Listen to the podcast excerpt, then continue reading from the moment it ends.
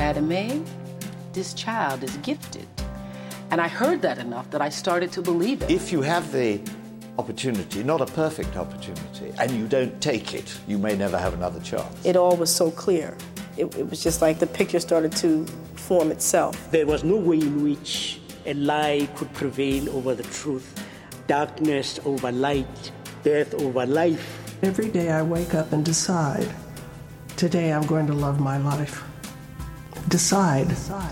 decide. My advice is if they're going to break your leg once when you go in that place, stay out of there. and then along come these differential experiences that you don't look for, you don't plan for, but boy, you better not miss them.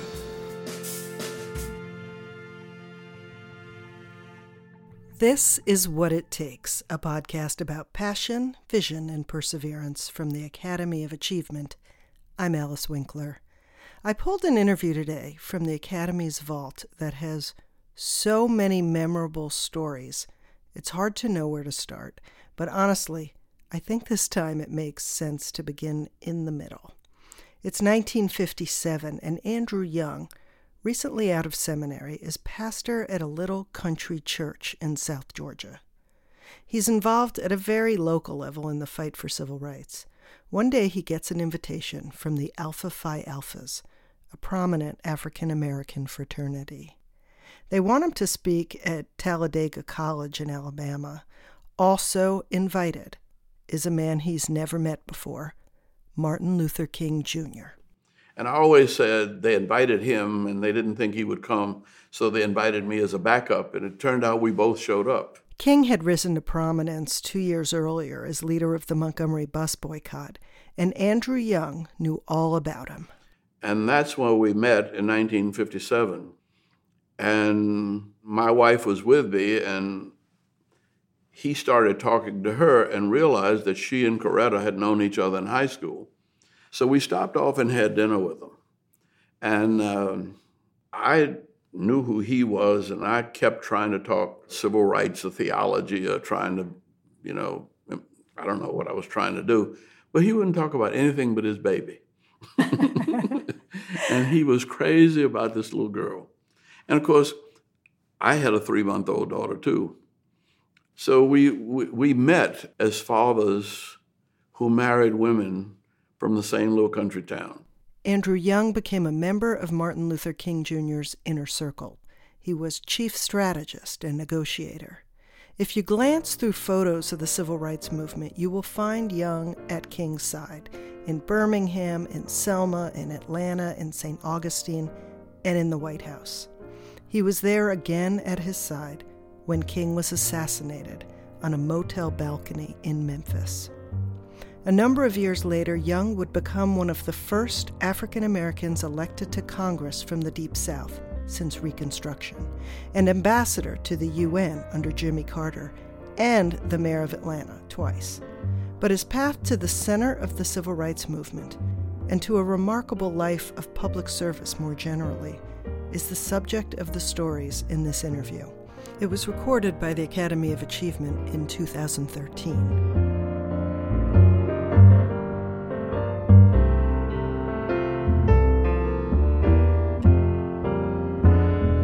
Andrew Young, like Martin Luther King Jr., was a minister, and by the time he met King on that day he just described in 1957, the two men were pretty much in lockstep on the issue of nonviolence. But it wasn't always the case for Young. Two years earlier, he had been organizing a local voter registration drive, and he remembers the turning point for him. We had been shopping in Albany, Georgia, and we were driving back, Jean and me, with a three month old baby in a bassinet in the back seat of this little Nash Rambler. And we go around the curve in this little town called Doe Run, Georgia. And I was going pretty fast, and there were people all over the streets, you know. And I slowed down quickly, and there must have been a hundred people in sheets with their pointed hats. They didn't have their face masks on, but I, I turned the corner and I was in the middle of a Klan rally. And I realized that they were coming to Thomasville because I had put up signs about a voter registration drive. And I was, I was prepared for it you know. And so I said to Jean, I said, look, she's a country girl. One of the things we used to do on dates is go out in the backyard and shoot tin cans. so she was a good shot. I was. I said, look, I'm going to try to reason with these people if they come to visit us, and I want you to sit in the window and just point our rifle at the guy I'm talking to. And see, I'd been to theology school, and I was, I grew up in the Second World War where uh, Reinhold Niebuhr and others criticized the church for being pacifist. So I said, You point the gun at him, and then I can reason with him as a brother. Because if he takes me out, you take him out. And she said, I'm not going to do that. I said, What do you mean? What's, what are you going to do? She said, um, I'm not going to point a gun at a human being. I said, That's not a human being. That's the Ku Klux Klan. She said, Look, don't you forget it. Under that sheet is the heart of a child of God. And my idea was, damn, woman. you know, what kind of woman did I marry? And she said, no, we're not going to point guns. At we're not. She said, you, if you don't believe, believe in what you preach, we need to quit now. Andrew Young took in her words and took a different tact. He got out of the way of the Klan, got home, and found a local business leader willing to accompany him to visit the mayor who also happened to run the town's hardware store.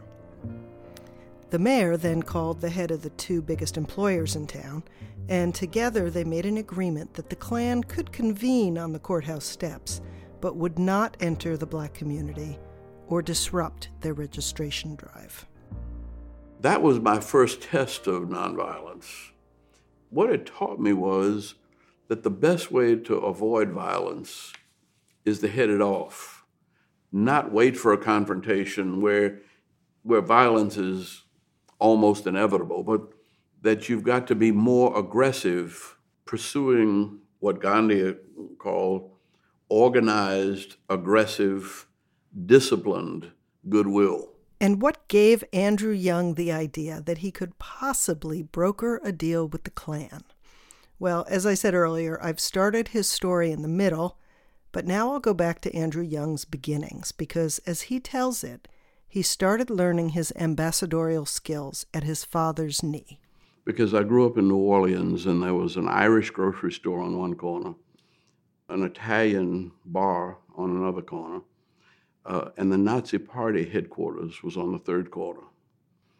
My aunt lived right behind the Nazi Party, and the, there was no air conditioning, so the windows were opening, and my father had to explain to me why these people were Heiling Hitler. And he did a very interesting thing. He took me to the movies to see the 1936 Olympics and Jesse Owens. And when Jesse Owens won his first race, Hitler got up and walked out. He said, You see, racism is a sickness, my father said. And said, Jesse didn't get mad. He just went on and won three more gold medals. And he said, the, the thing you need to remember is that you don't get mad with sick people, you help them. And you can't help them unless you try to understand them. So even as a four or five year old, he was trying to make me responsible for understanding racism. He didn't expect it to change, but he wanted me to be able to survive and thrive. And he used to say all the time, You're in a struggle. But if you get in a fight and lose your temper, you lose the fight. So don't get mad, get smart. Young's dad did also get him boxing lessons, however, on the theory that if you know how to fight, you don't have to fight. Young says everything his father taught him helped him to survive in his mixed neighborhood. And then, because it was segregated, I had to go out of that neighborhood to another neighborhood where I was the little rich kid whose parents had been to college. And so I had to deal with poverty and how to, uh, how to accept privilege as a responsibility and not as a burden. Andrew Young's father had also grown up privileged. His father, in other words, Andrew Young's grandfather, had been a very successful businessman in Franklin, Louisiana. He had $4 million in a bank account about 1916. He managed the money for burial societies, Masonic organizations, and uh, because he was trustworthy, almost everybody in Louisiana, every organization in Louisiana banked in Franklin, Louisiana. Andrew Young's grandmother, meanwhile, taught him to appreciate that he'd been dealt a pretty good hand. She'd always say, you know, to them to whom much has been given, of them will much be required. And so it was just expected that God does not waste blessings. And if you've got all these blessings, you better do something with them, boy. But she also gave me a faith in life that made me not fear death. When she lost her sight, she was about 80, and she died at about 87, 88. And so for those, I, that was between like 6 and 14. My job every day was to read the newspaper and the Bible. And I say that's where I got my education. Young's mother was the only child in her family who got to go to college because her mother and siblings sacrificed to get her there. She became a teacher. Young's father was a dentist. Louis Armstrong was one of his patients, and a lot of the old blues singers and a lot of the prize fighters in New Orleans. I met all kinds of people. He was active in the NAACP, so I um, met people like Paul Robeson and Walter White. I don't remember meeting W.E.B. Du Bois, but uh, Langston Hughes, uh, Marian Anderson, all of the great black people of the time came through New Orleans. For many years, though, his father traveled outside of New Orleans to take care of patients in rural communities, and he often took his son along. During the Depression, all the doctors and dentists were broke. And Huey Long, the governor of Louisiana, came up with the idea of it was really the, one of the first public health projects. And so he bought trailers that were mobile dental offices. And my father's job for most of my young life was to drive from parish to parish in Louisiana, and he'd plug in at the parish courthouse, and um, the um, parish nurse would line up all of the black children. And in the summertime, we travel with him. And because we couldn't, couldn't stay in hotels, we always stayed in people's homes.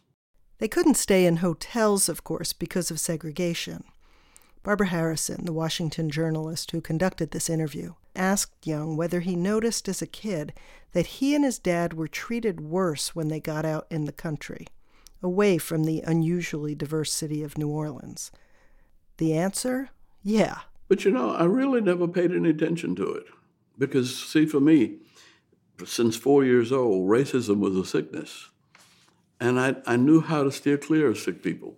And I could sense when people were uncomfortable, and I went out of my way to make them comfortable. And, and that wasn't, you know, when I got in the civil rights movement, I was so comfortable and gracious with white people that some of the guys called me an Uncle Tom. and Dr. King always sent me to do the negotiations. I never got upset. I never argued back. My father kind of had me as a junior analyst by the time I was six. So that you you can read people, you can see when they're threatened. Uh, I tell a story about uh, you know nobody likes school lunch, and I always had a little extra money because I had new, a newspaper route or sold magazines. Uh, and to keep the bullies from taking my money, I realized I had to get it organized. And so I used to get everybody said, look, let's see how much money we got. I always had the most, but everybody had a few pennies. And we put it all together. And then to avoid eating in the lunchroom, we'd go across the street to the grocery store. And we could buy a nickel's worth of bologna and a nickel's worth of cheese you could get a loaf of bread for 10, 11 cents. And you could get a big RC cola. And if we had enough, you could get a big chocolate marshmallow moon pie. And then everybody would have lunch together. Now, I, for me, that's a metaphor for the world. You got to feed the hungry. And people resent you when you have too much to eat and they have nothing. And it's easier to share. It's the only way to, to keep peace. when did you feel God's presence in your life? I was constantly reminded of it, but it didn't really become, I didn't take it seriously until I finished college. Well, there were two things that happened to me toward the end of my college career. Uh, one, I was goofing off, and I was almost not graduating, and I was lifeguard at a swimming pool, and a kid came in and almost drowned. He was older fellow. When we pulled him up, he reminded me that um, he and I had gotten put out of school together in third grade. I said, "Well, where have you been?"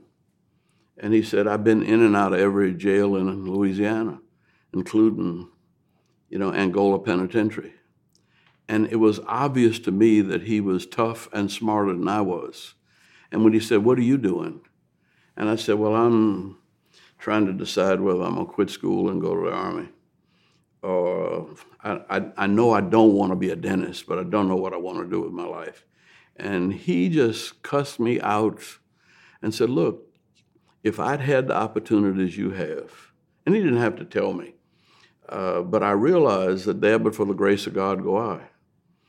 And I went back to school and I managed to suck it up and graduate.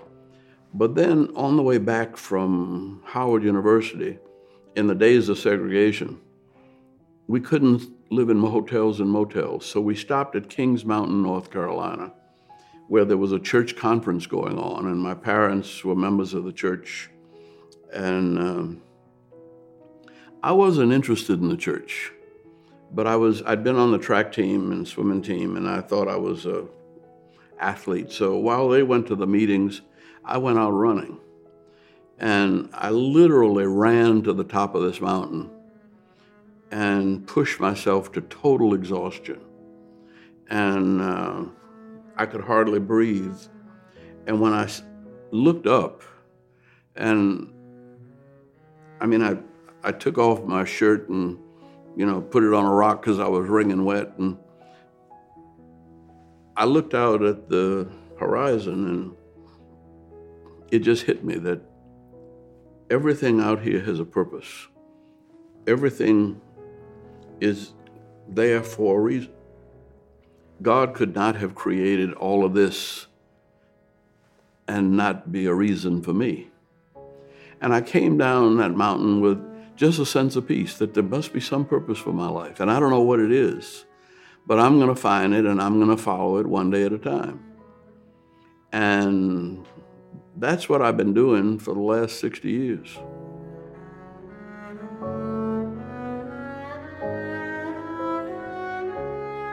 When Andrew Young came down from that mountain, destiny, perhaps, led him to volunteer with a national youth program at a place called Camp Mack in Indiana. It was run by the Church of the Brethren. The Church of the Brethren is one of the historic peace churches, along with the Mennonites and Quakers. And the first day I was there, young man uh, by the name of Tom Bowman uh, asked me, had I ever read anything about Gandhi? And I said, no, I had. And he gave me a little book, Nehru on Gandhi. The only other black person at that conference was Eduardo Mondlane from Mozambique, who ended up going back to Mozambique, starting the liberation struggle there for Frelimo. But when we talked about Gandhi's nonviolence there, uh, his view was this will certainly work for us in Mozambique. And I was very skeptical. I said, I don't know that this will work in the American South. Well, it was just the opposite. Uh, when he started his demonstrations, uh, the Portuguese machine gunned them, and that pushed them into violence. We were able to gradually evolve into a fairly independent, aggressive, nonviolent movement. And we were able to bring the communities along with us. So the amazing thing about our civil rights movement was not that people got killed, but that so few of us got killed. Camp Mack was one of the turning points in Young's life. When it ended, they sent him to work in Connecticut and they offered him housing at the Hartford Seminary. When the dean tempted him to stay with the offer of a scholarship, Andrew Young agreed. Well, my father and I had a real. Only time he ever got angry with me was when I told him I was not going to be a dentist. And even though he was very religious and a very big member of the church and tither, he said he would not support me. He said, All of the preachers I know are either poor or crooked, and I'll have nothing to do with that. You know, if you want to do this, you got to do it on your own. Young made it through seminary on his own and had no intention of returning to the South. He wanted to settle in New York, and he still harbored dreams of running in the Olympics. But then he got a call asking if he'd take a position at a church in the little town of Marion, Alabama. And this was another turning point in the life of Andrew Young. I never heard of Marion, Alabama, and I didn't want any parts of Alabama. My life was planned, but the thing that I always said was that if God had something for me to do, it would be something that nobody else would do. And everybody wanted to go to the Olympics, everybody wanted to be in New York, but nobody would go to Marion, Alabama, but me.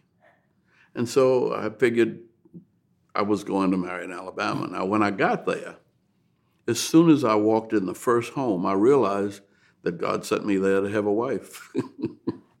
because there was a Bible on the table that had been underlined. And um, there was a senior life saving certificate on the wall, and there were not many black women who were good swimmers. And there were other signs of an interesting, pretty, athletic young woman in the house. But the woman, Jean, was not there, only her mother. Jean, it turned out, was at a Church of the Brethren college, the Church of the Brethren, remember, was where Andrew Young had first encountered Gandhi's teachings. I always say that coincidence is God's way of remaining anonymous. And I figured that God had put me in this trick because I was supposed to marry this woman. And and I believe it to this day because I decided even before I met her and before I saw her that this was going to be my wife. Now the irony of it is that uh, Another little girl that went to high school with her was Coretta Scott. And a little further down in the county in Uniontown was another little girl who was Juanita Jones, who became Juanita Abernathy. So all three of us who did not know each other ended up marrying women from this same little county. And it was this same little county that brought us back to Selma and led to the march from Selma to Montgomery when Jimmy Lee Jackson was killed there. And when we were going to Marion, Alabama with Martin Luther King years later, there was a normal road to go, and we had heard from the Justice Department that they were planning to ambush Dr. King and kill him on that road to Selma. And he was going to go anyway. And because I had been there as the pastor and had married a wife from there, and he had too, we knew the back roads. And we went to back roads and uh, went to my mother in law's house, and she fixed lunch for us. And so all of my life has seemed to be like a jigsaw puzzle that if I look carefully at the pieces, I'll see how they fit. I don't know that it's preordained, but if I make the right choices, the right things happen. There's no doubt Andrew Young made the right choice marrying Jean. It was 1954, the year she got her teaching certificate, and the year the Supreme Court ruled in Brown v. Board of Education. For a while, they moved to New York, but it was Jean who pulled them back to the South, Young says, and toward the civil rights movement. I say that uh, if Martin and I had not married the little country girls we married from Alabama, you never would have heard our names.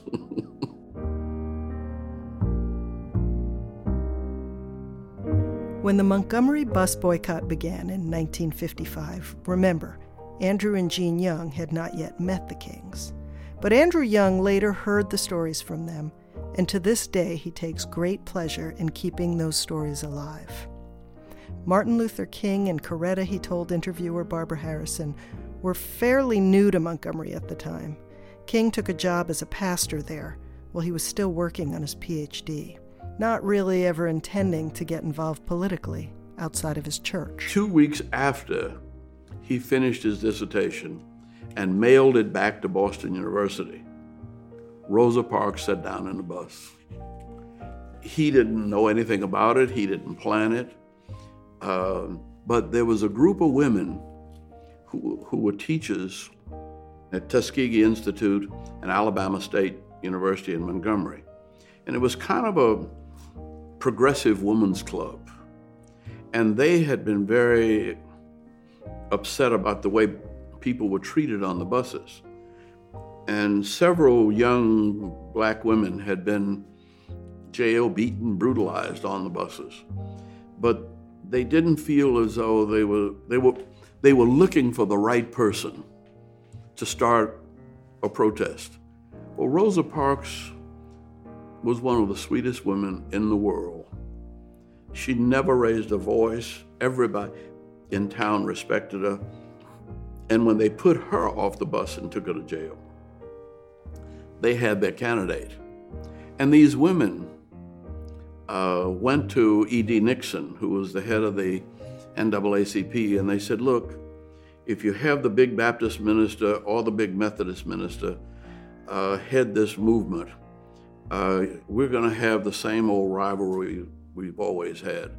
Why don't you try to convince them to let this young man, now he was 26 then, let this young man lead the movement? So, um, did he shirk at that responsibility? Well, he didn't have a choice. I mean, actually, when they were having the discussion and the vote, I understand, he was back in the back running the mimeograph machine, uh, doing flyers for the boycott. And so when they came and got him, and he came back in the meeting, and they told him he had been elected the president, it was like 6.30, 7 o'clock at night and he had one hour uh, to prepare to get up and give a, a speech that had to be militant enough to galvanize people, but it had to be reasoned and, and, and passive enough to keep people's anger from boiling over into violence. And um, Coretta had just had her baby, Yolanda and she couldn't come, and she got the choir director from uh, Alabama A&M to take one of these big two-reel tape recorders because she didn't know what he was going to say, and he didn't have time. But she got, um, I think his name was Robert Williams, to go there and record the speech. It is astonishing that that speech, delivered before King was a public figure, has survived on tape. The audio's pretty rough, as you might imagine, but so worth the listen. Here's a little taste of it. We, the disinherited of this land, we who have been oppressed so long, through the long night of captivity. Now we are reaching out for the daybreak of freedom and justice and equality. It's miraculous, but all of the themes that later occurred in the March on Washington, his Nobel Prize speech, and mountaintop speech, you can see glimpses of that. You hear him talking about dreams. You hear him talking about the visions of America's future. You, you hear the seeds of, of a genius planted by God in a single little individual who was five feet seven inches tall and weighed 160 pounds. And one of the things I'm really most proud of is that now that he's got a 30 foot stature here on the mall, because we always wanted to be tall. There's just a scooch of irony in Andrew Young's pride over the statue of Martin Luther King Jr. on the mall in Washington, because back in 1963, Young says, he really wasn't very excited about coming to D.C. for the March on Washington. He was too busy mobilizing and organizing for demonstrations in the South. And besides, he just landed in jail in Savannah while trying to get fellow activist Hosea Williams out of jail. So Young's fight was elsewhere, and he had little or nothing to do with the planning of the March on Washington. I thought this was going to be a nice little tea party, and uh, the real movement was in the South. I'd been to a march on Washington in 1957 where Dr. King spoke about give us the ballot. Uh, but I, you know, it was a nice rally. We were trying to change the South, and we, we did, we were a little too arrogant to see that a Southern black movement could not change America. What it took was a national movement, what Dr. King called a coalition of conscience. And he said, We'll never be a majority, there will never be a black majority, but there is in America a majority of people of goodwill. And it doesn't matter what color they are, what their vocations are, or their national origin or religion. I think none of us were able to estimate how big the turnout would be. And we were all surprised because, see, the, the nation's capital was seeing this as a threat. And uh, they were mobilizing the Army and the National Guard, and they were expecting trouble. And um, what happened was people and their families turned out and they dressed up like they were going to church. And uh, the the train loads came from the south, and they came down from New York and Philadelphia. And there was a, a plane load of movie stars, which which included you know Harry Belafonte and Sidney Poitier organized it, but it included Charlton Heston and and uh, Marlon Brando and Paul Newman and Joanne Woodward and uh, Diahann Carroll, Rita Moreno. I mean, uh, Tony Bennett, and we said, golly, this is something. It really universalized the movement and made it not just a black Southern movement, but it made it a national movement, it made it a multiracial movement, and um, it made it a movement for human rights in general, not just against segregation. Andrew Young has a great story about the speech Martin Luther King delivered on that day. He was only allotted nine minutes for it, funny enough, despite his central role. There was a lot of rivalry and a little pettiness between all the organizations. And everybody wanted to speak first because in those days, we figured to get on the six o'clock news, you had to speak before three o'clock. So everybody wanted to speak first, and they were jockeying for position. And he was, he said, I'll speak last. But everybody else spoke too long, and he was trying to discipline himself to stay within his nine minutes that was allotted. And uh, the speech that he wrote was exactly nine minutes. And the night before in this Willard Hotel, he was walking around timing it. Uh, but he had made that same I Have a Dream speech in uh, Detroit back in June, and Mahalia Jackson had been there. And Mahalia Jackson had just finished singing when Martin got up to speak.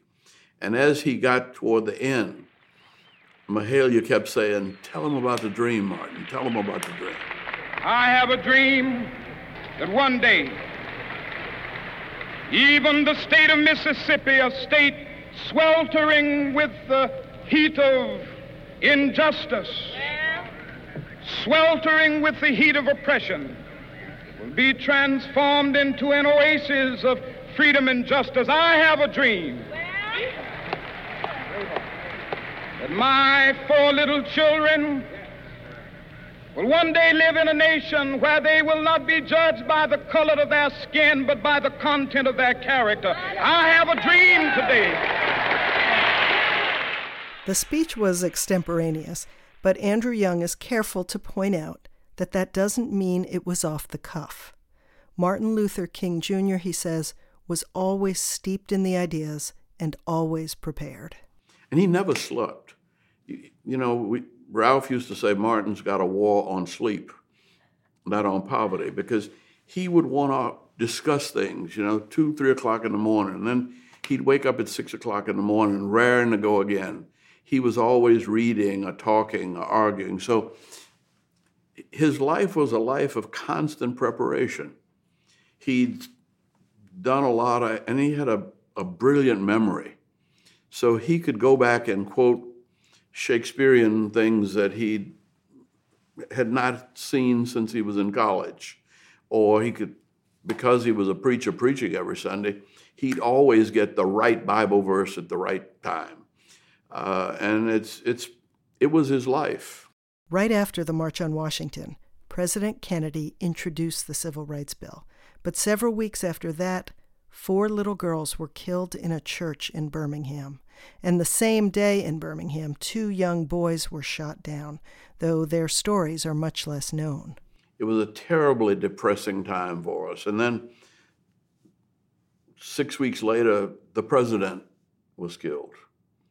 And that was a very dark, depressing time for us because he said, you know, if they can't protect the president with 400 Secret Service, you know our days are numbered. Any day can be our last.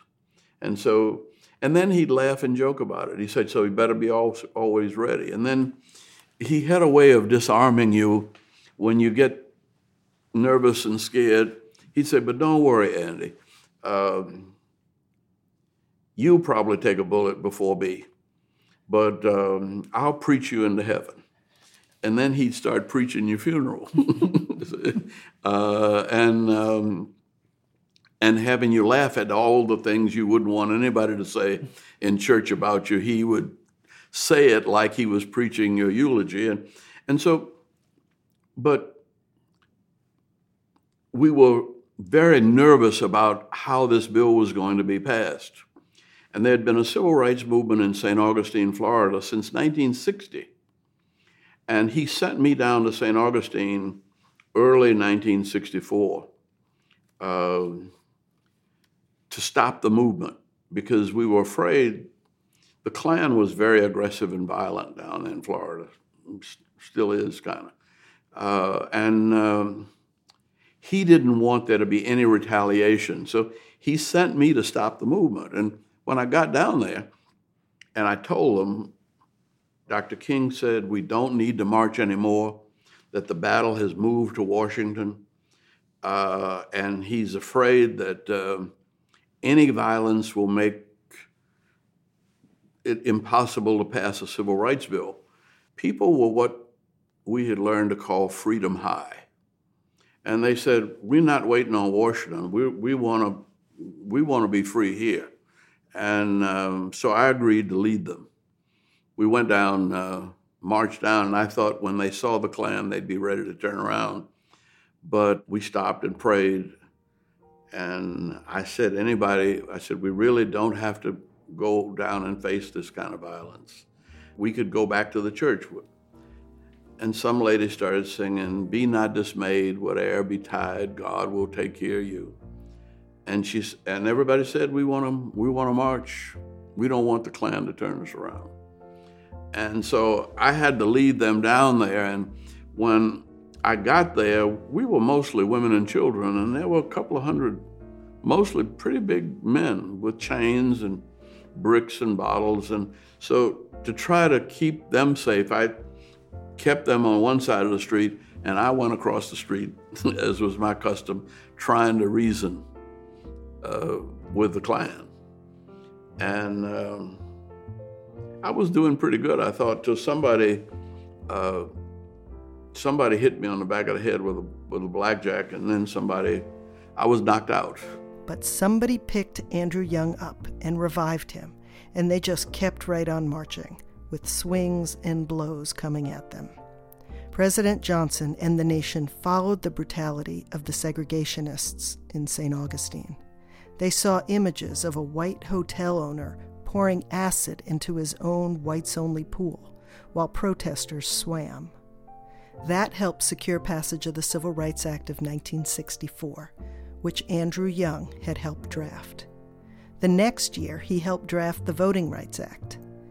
Here's an account of that momentous year in our nation's history, as Young told it to journalist Barbara Harrison. Martin won the Nobel Prize after the 64 bill passed. And in January, in December of 1964, we went to Norway for him to receive the Nobel Prize. And coming back, uh, we stopped in Washington to see um, President Johnson, and he was saying that uh, there was no way he could introduce another civil rights bill. And he went on for over an hour about uh, the president not having as much power, and he had pushed Congress about as far as he could push him. And so we left there, and I was a little disappointed. And I asked Dr. King, Well, what did you think? And he said, I think we got to find a way to get this president a little more power. and, you know, I, I figure this guy's crazy. But we go back home in a, in a few days, Mrs. Amelia Boynton from Selma, uh, who's now 103, uh, but who then was still in her 50s, uh, came over and said what was going on in Selma. Uh, that her husband, they wouldn't even let her husband's funeral go into a church because they said her husband was too political and it was against the law to talk politics in the church. And uh, you couldn't walk down the street with more than two people. Uh, and um, Sheriff Jim Clark had created a police state, and she said that we can't survive this way. You've got to come to Selma to help us. And so on the 2nd of January, just two weeks after President Lyndon Johnson said he didn't have the power, we went to Selma. And by the end of March, President Johnson was standing before a joint session of Congress and introducing voting rights legislation, which later passed. Uh, but he ended his speech with, We shall overcome. Now, that sounds easy, except that there were several deaths. Jimmy Lee Jackson uh, in Marion, Alabama, was was killed by a state trooper. Uh, Jonathan Daniels, uh, James Reverend James Reeb, uh, Father Morris Rowe, Stokely Carmichael was was was shot at. Um, Viola Liuzzo was killed coming back from the march in Montgomery. So. Um,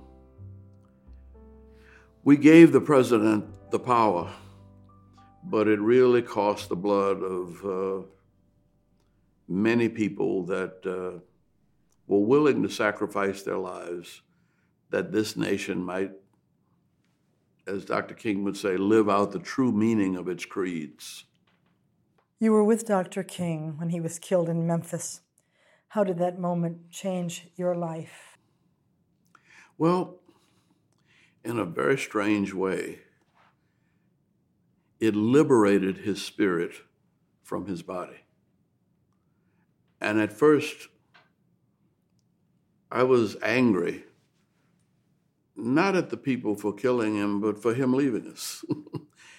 because he had a firm faith in life beyond this, this world. And so he was not afraid of death. And we used to think sometimes that that he was almost knowing it was inevitable, but he'd say, You don't have anything, you're going to die. Everybody's going to die. You have no choice about where you die, how you die. Your only choice is what you die for. Reverend, activist, congressman, ambassador, and mayor Andrew Young. There is much about his life in public service that followed the death of Martin Luther King that we haven't even touched on. So please do yourself a favor, go to achievement.org and read more about this extraordinary man. He's also featured, along with Rosa Parks and Coretta Scott King, in the Academy of Achievement ebook, The Road to Civil Rights. It's free at iTunes University. I'm Alice Winkler, and this is What It Takes. Our Twitter handle is what it takes now, so take a moment and tweet out the most interesting thing you heard in this episode. And let your friends know that Lauryn Hill is next in our lineup. You heard me, Lauryn Hill. What It Takes is made possible with funding from the Catherine B. Reynolds Foundation. Thanks for listening.